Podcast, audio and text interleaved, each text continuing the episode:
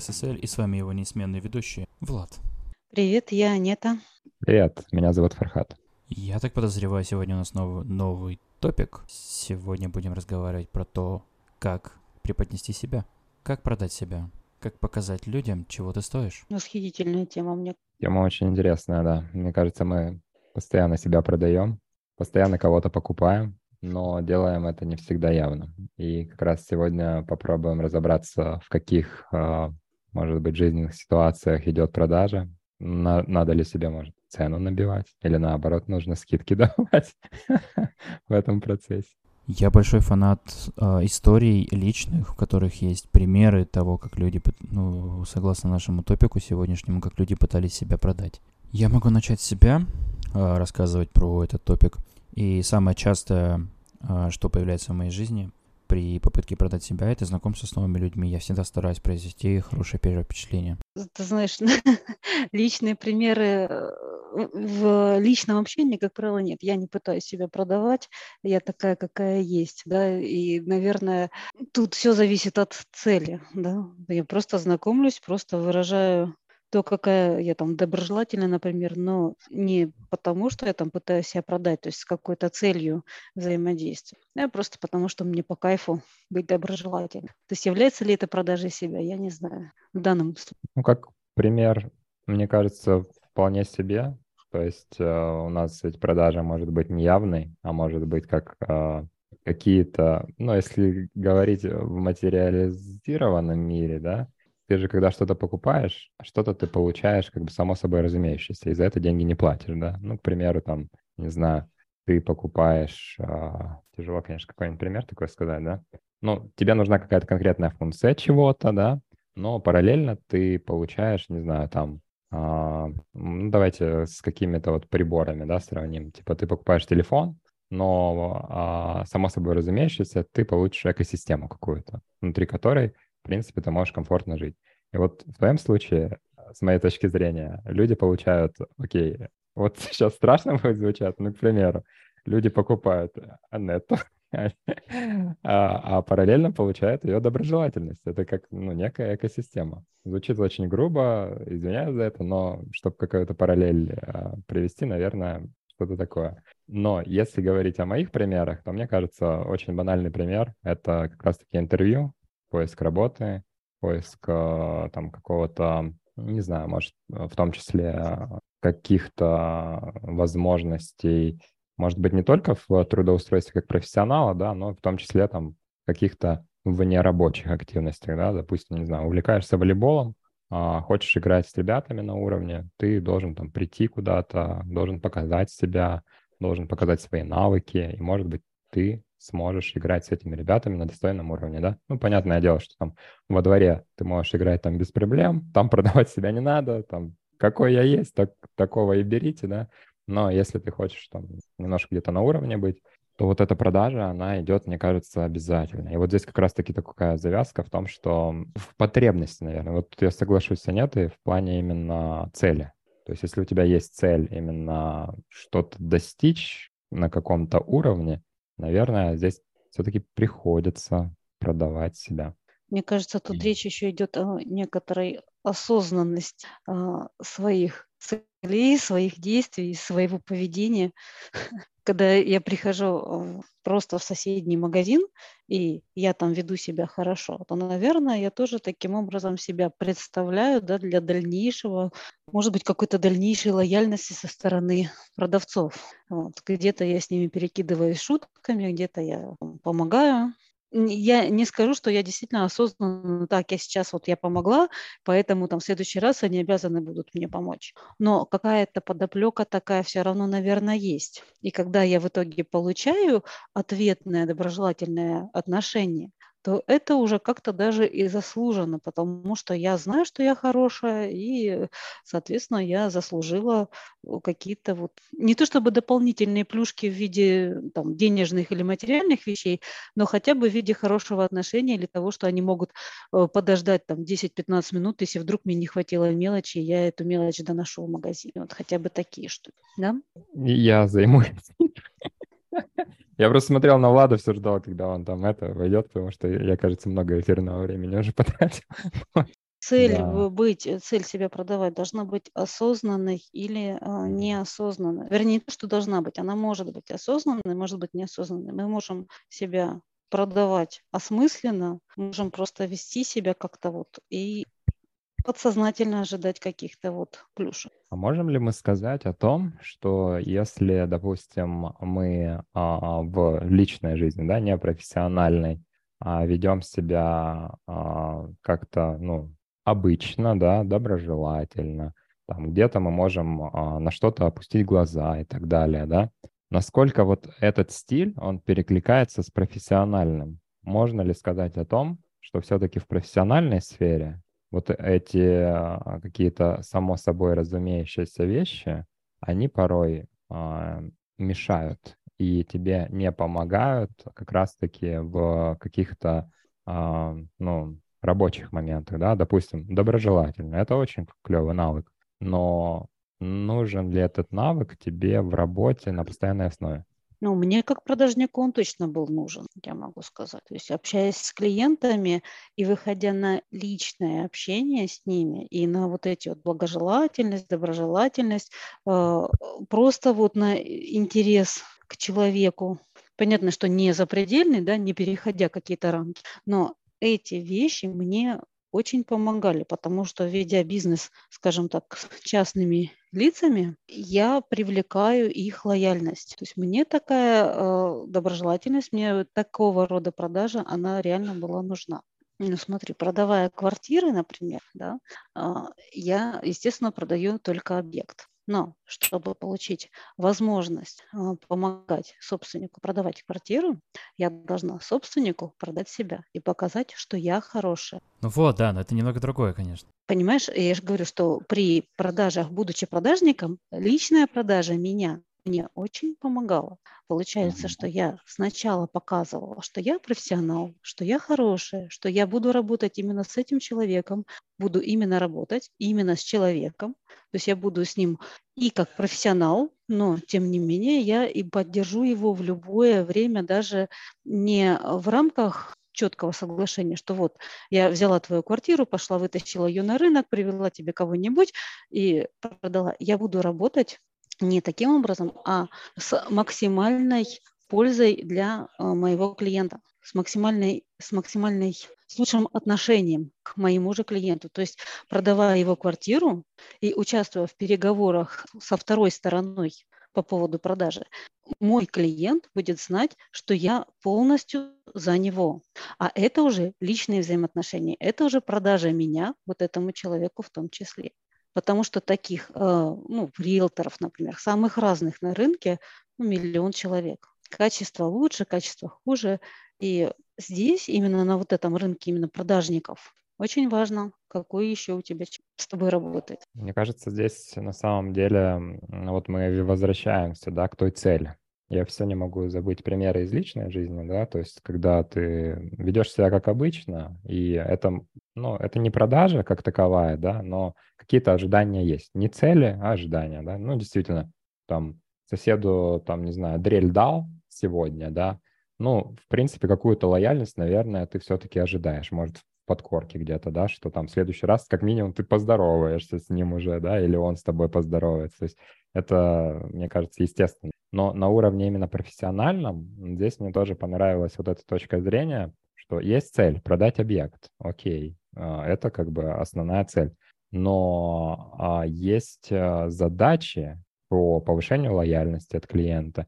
Есть задача, чтобы этот клиент в следующий раз обратился к тебе же, да, и как раз-таки для этого выстраивается некий вот этот целый комплекс, наверное, мер, который я очень сомневаюсь, что там прям такой brainstorming идет, да, так, как же мне завоевать сердце этого клиента, там, надо это, там, графики построить, да, там, таблицы какие-то, э, выстраивать метрики. Это так не происходит, скорее всего, это происходит тоже естественным образом, да, то есть есть какой-то стиль, который выработался уже там годами, и ты по этому стилю просто начинаешь э, проводить работу а, ну, с клиентом. Вот мы в сфере, допустим, а, там недвижимости сейчас говорим, да, а, но этот шаблон, мне кажется, можно перенести на какие-то другие сферы, да, там, не знаю, мы продаем какой-то компании разработку там программного обеспечения, да, то есть фактически вместо квартиры сама программа, вместо заказчика это компания, которая хочет эту программу, а вместо риэлтора это там ну, какой-то отдел продаж, который занимается, соответственно, предоставлением этих услуг. И фактически вот эта продажа а, между целью продать сам объект, саму эту программу, и продать себя как какого-то специалиста, профессионала, да, вот мне кажется, здесь очень важно именно разделять этот момент. То есть, э, окей, квартира продана, но надо после этой продажи а, как некий шлейф оставить а, свой какой-то, ну вот, бренд, что ли, да, в голове у заказчика того же, да, то есть это может быть компания или еще, чтобы в следующий раз тот же заказчик при э, схожем кейсе в первую очередь вспомнил, ой, а есть же вот этот человек. И вот как раз может быть, когда ты продал себя, у того человека, все-таки у человека в первую очередь, кому ты продал, какая-то часть тебя, очень грубо звучит, может быть, э, в прямой нотации это неправильно, но в контексте нашего разговора это правильно. Он купил часть тебя, и у него часть тебя осталась. И он эту часть держит, и в следующий раз такой, так, хочу купить квартиру. А у него уже есть часть тебя. И он такой, о, так у меня же есть часть вот этого человека, и давай-ка я с ним проработаю. Для начала хотя бы, да. И вот э, при продаже себя, мне кажется, основная, может быть, а, идея в том, что ты должен какую-то частичку себя отдать человеку. Я, конечно, полностью э, принимаю всех, кто чувствует себя полноценно, кто не хочет разделяться и так далее, да. Но тут именно в образном понимании, да, то есть ты должен отдать человеку частичку, ты должен сделать так, чтобы не просто ты кинул, а чтобы человек добровольно эту частичку купил, оставил к себе и вот с этой частичкой жил. Что у меня прям вот такие образы в голове выстроились. Меня больше зацепил тезис про подать себя с точки зрения бренда. Мне очень, мне все же интересно, что вы думаете, как иметь с этим дело, что для этого нужно делать. Я не знаю, может есть какие-то примеры. Вот у меня есть страница на LinkedIn. Считаю, что это моя витрина меня, как грибца на галерах, которая показывает, что я могу грести на такой галере, могу на другой галере. И под галерой я не имею в виду ничего такого страшного, просто это утилитарное выражение про рабочие места. То есть у меня есть определенный сет навыков, которые я могу использовать для своей работы. Так меня находят HR, так ко мне приходят и стучатся другие разработчики, чтобы мы, например, законнектились вместе на LinkedIn. И это классная и важная штука как выстраивать все-таки свой бренд. У меня, конечно, бренд буквально 200 человек, которых я сам позвал себе в Connection. И мы такие, привет, привет, как дела? Ну, это не кажется мне брендом, но с другой стороны, начало положено. Может, у вас есть какие-то примеры? Давайте делитесь, потому что я еще докину сверху. Ну, давай начнем с того, что личный бренд – это штука, над которой нужно работать долго, последовательно и методично. И что самое интересное, извне а, совершенно не будет заметно, сколько сил и, и даже денег ты в это вложил. Вот.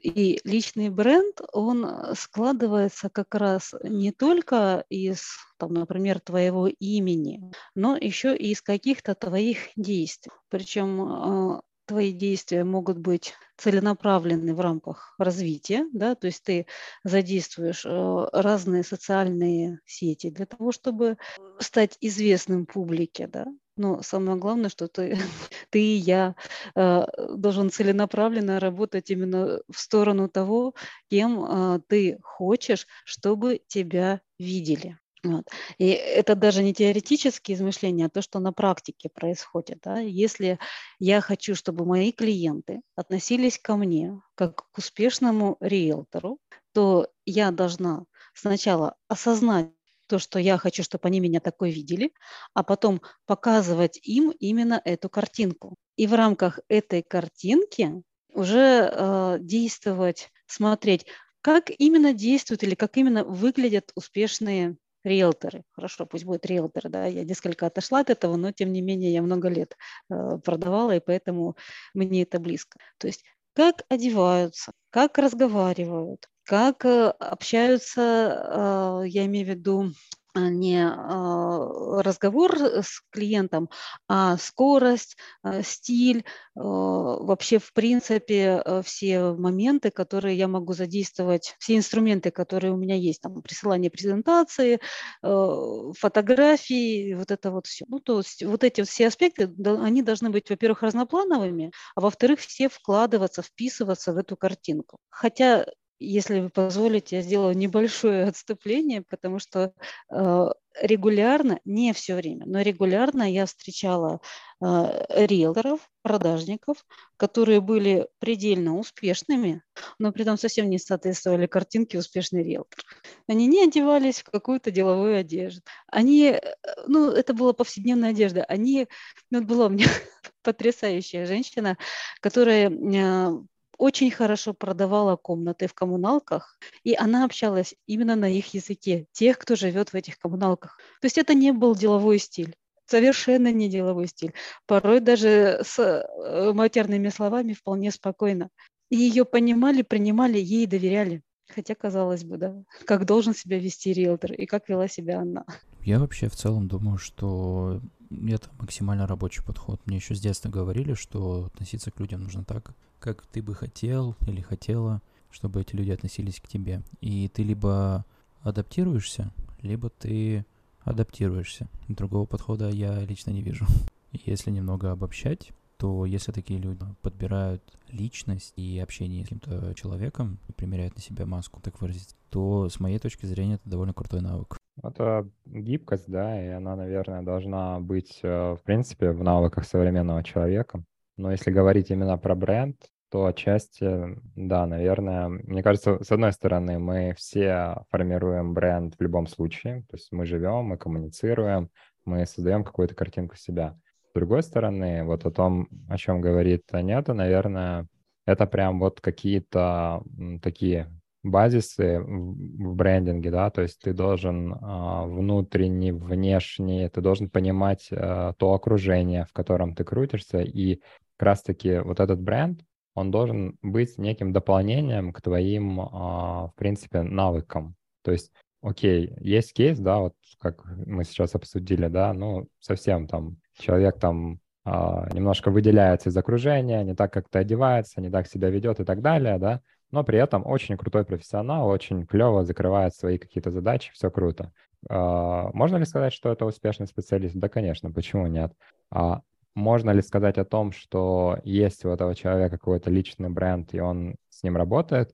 Отчасти, наверное, да, но есть над чем работать. Потому что если, грубо говоря, этого человека там приодеть, там, не знаю, научить каким-то техникам переговоров, ну, не переговоров, да, в принципе, коммуникации, то это дополнение, оно сыграет на пользу. И тут, наверное, важно понимать, что надо отходить от сферы деятельности, да, то есть если, допустим, там, для а, там, юристов, да, в принципе, важно не то, чтобы деловой костюм, а там какой марки этот костюм, какой он стоимость и так далее, да, потому что это некий показатель, в принципе, да, то для некоторых сфер, в принципе, если ты одел а, там мерчевый какой-то из конференции, там, не знаю, толстовку какую-нибудь, да, то ты уже тоже завоюешь некое уважение, что, о, ничего себе, ты, оказывается, вот там-то был, а если у тебя еще там спикер, а, то вообще очень даже круто.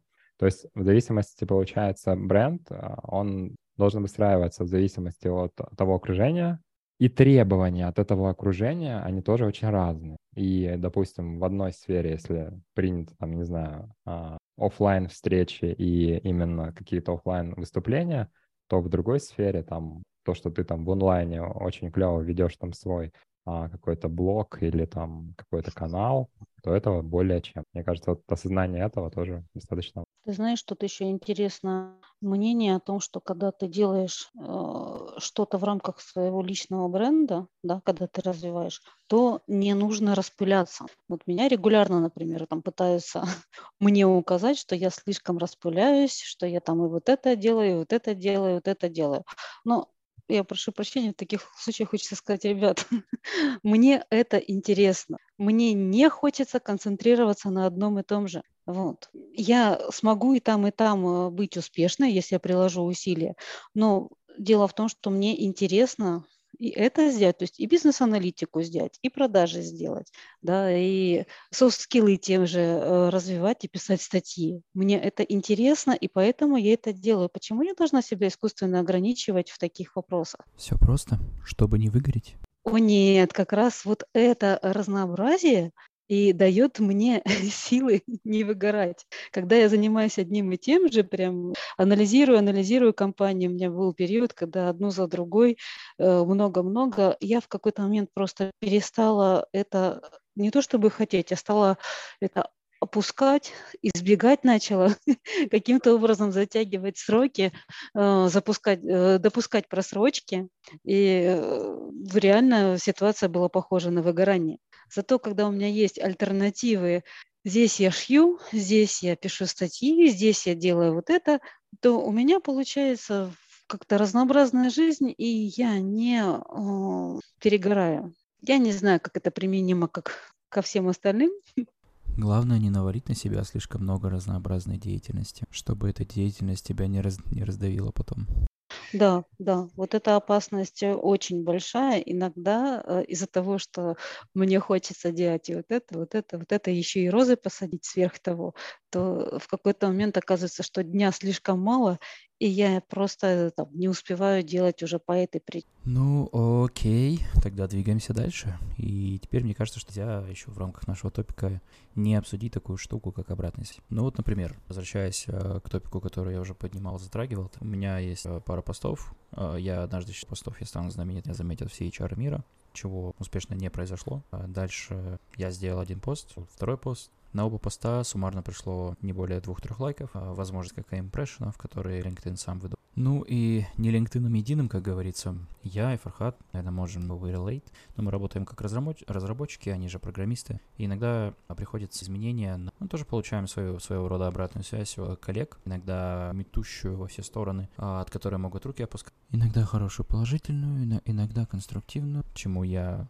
Э, безмерно радует. Но такая длинная подводка с примерами была именно для того, чтобы сказать, что при попытках или в процессе построения своего собственного бренда обратная связь это очень важный, полезный инструмент, который нельзя игнорировать, на который нужно обращать внимание, а, потому что постройка своего собственного бренда это прежде всего а, попадание в интересы аудитории. Может быть, э, здесь весь вопрос в качестве того, что ты делаешь? А, вообще, а, очень интересный момент по поводу фидбэка, потому что я подумал, что порой, если особенно на старте, да, у тебя обычно аудитория не такая большая, и действительно там могут попасться и токсичные какие-то персонажи, да, и так далее, и они могут тебе дать такой фидбэк, что у тебя там руки опустятся, и ты подумаешь, что зачем вообще это все делаю. Это, наверное, на уровне некого восприятия.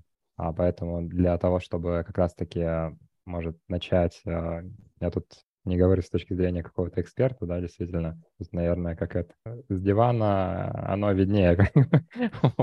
И если говорить именно там про а, фидбэки и так далее, то здесь, наверное, стоит понимать, что в голове должен быть какой-то конкретный вектор. То есть ты должен в голове понимать, к чему ты это все ведешь, а вот эти фидбэки, там, лайки и так далее, они — это некие надстройки всего лишь, да, то есть которые помогают в некоторых моментах немножко правильнее какие-то моменты обойти, возможно, да, но при этом вектор, он не должен меняться. То есть, ну, грубо говоря, да, если а, ты завел там какой-то Инстаграм, постишь там, допустим, какие-то странные фотографии, но тебе это нравится, и ты это делаешь, а от аудитории ты получаешь а, фидбэк, что, ну, типа, все плохо и так далее, наверное, стоит в первую очередь задуматься о том, а почему эта аудитория обратила внимание, в принципе, на твой контент, да, и уже во вторую очередь подумать над содержанием этих фидбэков, да, то есть получается сам контент немножко цепляет, но почему он негативный, с этим надо немножко проработать, да, наверное.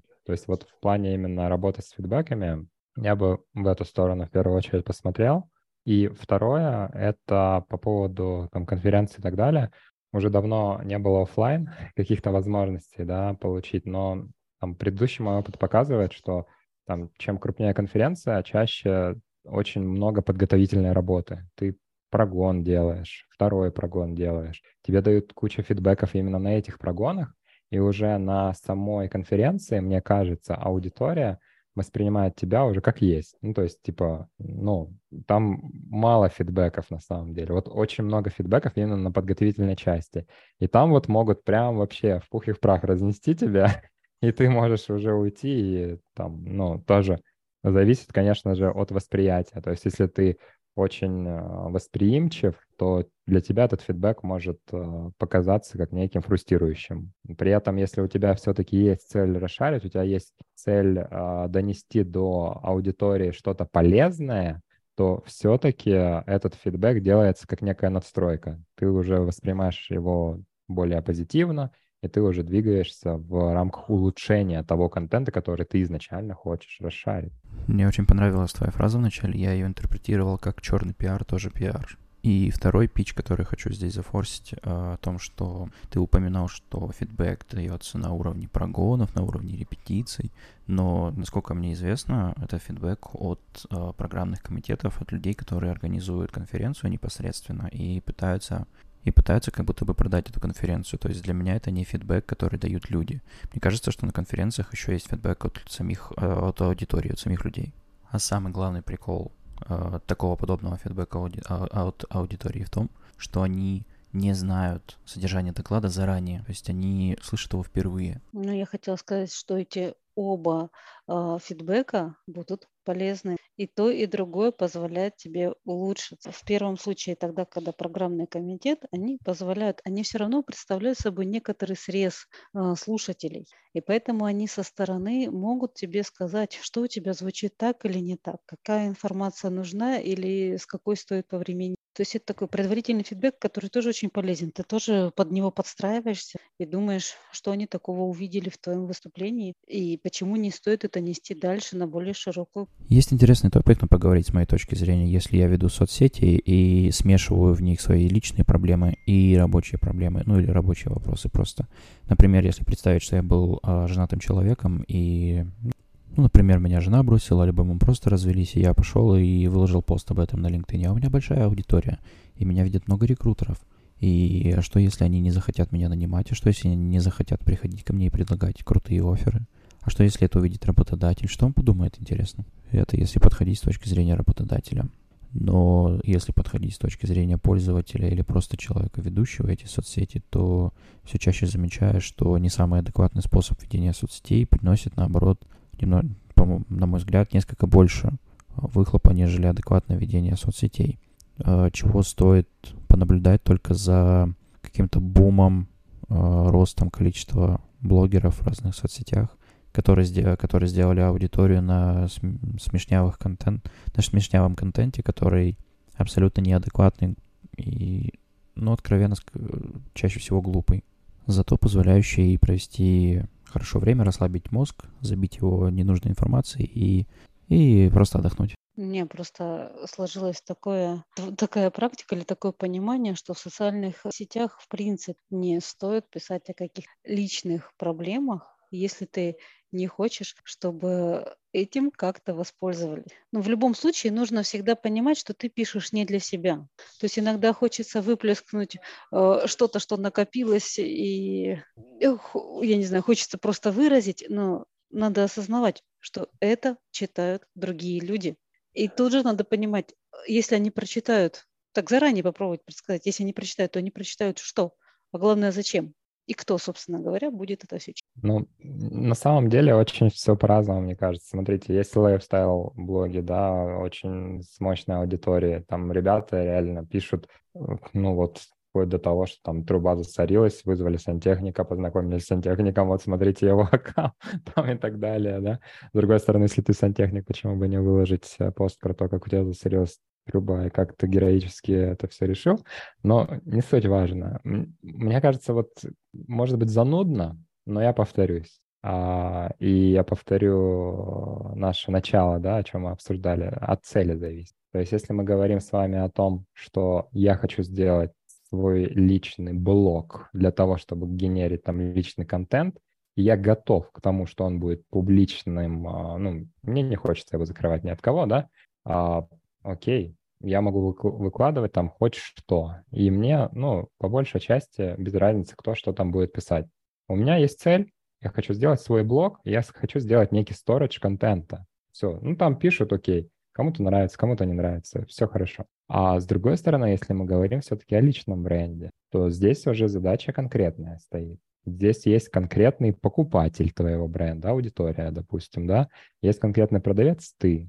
И тут уже нужно щепетильно относиться к тому, о чем мы тоже говорили сегодня с вами, об окружении, да, то есть если мы говорим о сфере там юридической, это там один стиль а, того же контента, той же подачи, текстовок, стиля текста и так далее.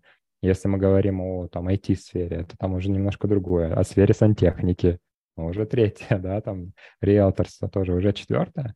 И, соответственно, вот здесь, наверное, а, как сказать, и выборка соцсетей, она тоже варьироваться будет. То есть там для кого-то ТикТок — это вот прям вот сфера окружения, это надо развивать. А танцующий юрист там в зале суда, ну, типа, наверное, на хайпе это тоже можно поднять, да, типа, свой бренд на этом, но это все-таки доп какой-то, это не основное. Но мне кажется, было интересно посмотреть на такого юриста, который там на столе в суде отверкает. Ну, ладно, это уже какие-то странные вещи, но на хайпе тоже можно свой бренд раскачать. Одно время наблюдал в ТикТоке математиков, которые танцуют возле доски, чтобы материал лучше усвоился у их а, контент-потребителей. Вот почему тебе зашло, например, вот и ты запомнил даже, э, что сумма квадратов катета в прямоугольном треугольнике равна сумме э, равна квадрату. Да, но я это из школы еще запомнил, а не из ТикТока. Веро- вероятно, там тоже э, смысл в том, что лучше усваиваются, запоминаются вещи, которые связаны с какими-то эмоциями. И вот этот вот математик, который танцевал и рассказывал, он будил твои эмоции хотя бы на поржать, вот, хотя бы там поулыбаться, там, полюбоваться его танцем, да просто вот это вот удивление от того, что он вообще в принципе танцует, и от этого запоминается лучше. Так что почему бы нет, это тоже инструмент. Да, абсолютно согласен. А еще знаешь, что он именно сделал? Он пошел в банк он рискнул, не побоялся поставить все на дурацкий танец. Он рискнул, и он победил. Он победитель, я считаю. В общем, я к тому, что тоже не нужно бояться рисковать. Очень много людей вокруг меня, в моей прошлой локации, меня очень много людей окружали, которые боялись рисковать. Риск? Нет, это что-то не то. Купить акцию Apple? Нет, это же... Это слишком... Это слишком опасно. После WWDC акции упали. Да, так и случилось, но это обратная сторона.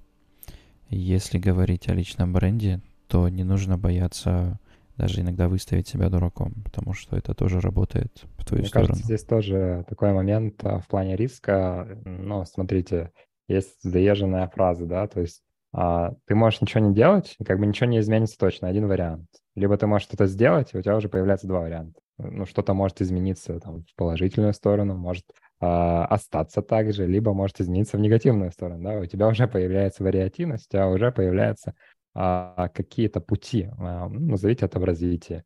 Для кого-то, может, э, это будет, в принципе, просто какой-то change. А, но если ничего не предпринимать, ничего не делать, то, ну, как бы ничего и не изменится. Поэтому в этом плане я полностью согласен, что брать на себя ответственность — это достаточно мощный навык.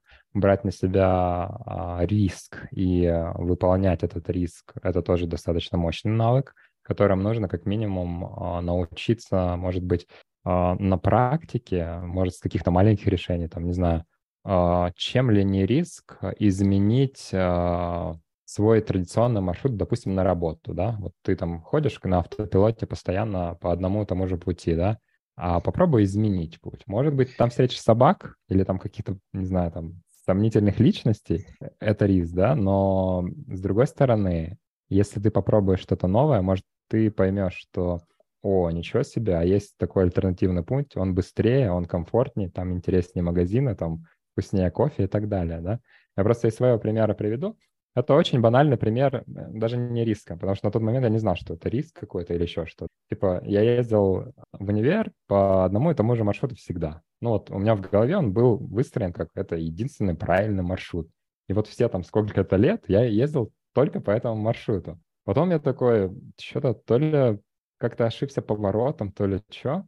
Я поехал по альтернативной дороге. И эта дорога оказалась пустой, там не было машин. Она оказалась быстрее, и об этом я узнал только в последний год обучения.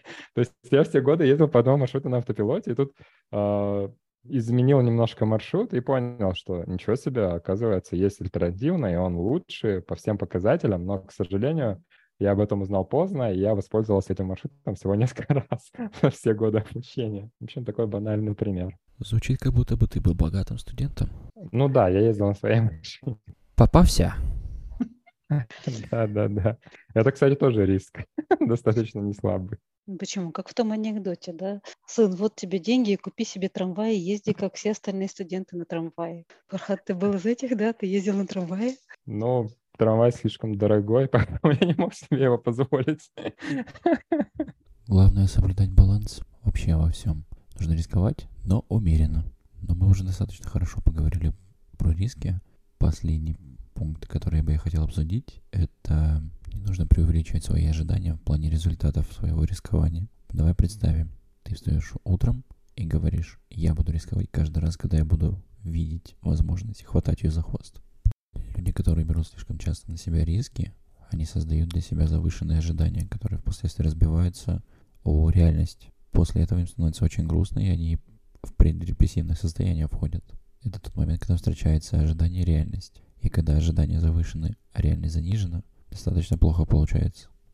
Ну, на самом деле, тут мы уже, наверное, к такому, к финальному этапу подходим а, нашего подкаста в плане работы с ожиданием, про то, что Влад говорил, про то, что Анета говорила, что работа с брендом на самом деле это, ну, такая щепетильная игра на долгую, то есть, ну, никогда это по щелчку пальцев там не получается, да, и мне э, кажется, что э, чем, соответственно, это как некая инвестиция, да, то есть чем доль, долгосрочная причем, а чем дольше ты инвестируешь, чем больше ты делаешь и так далее, тем на долгую ты получишь некий там результат. Ты можешь быстро что-то сделать, может быстро какой-то результат получить, и он как бы у тебя э, в как сказать, в понимании самого бренда он тоже таким быстрым и будет. То есть те же и личные бренды, да, они проходят какие-то э, жизненные циклы, и чем быстрее, по моему сугубо мнению, да, чем быстрее они сформированы, тем быстрее этот жизненный цикл и пройдет.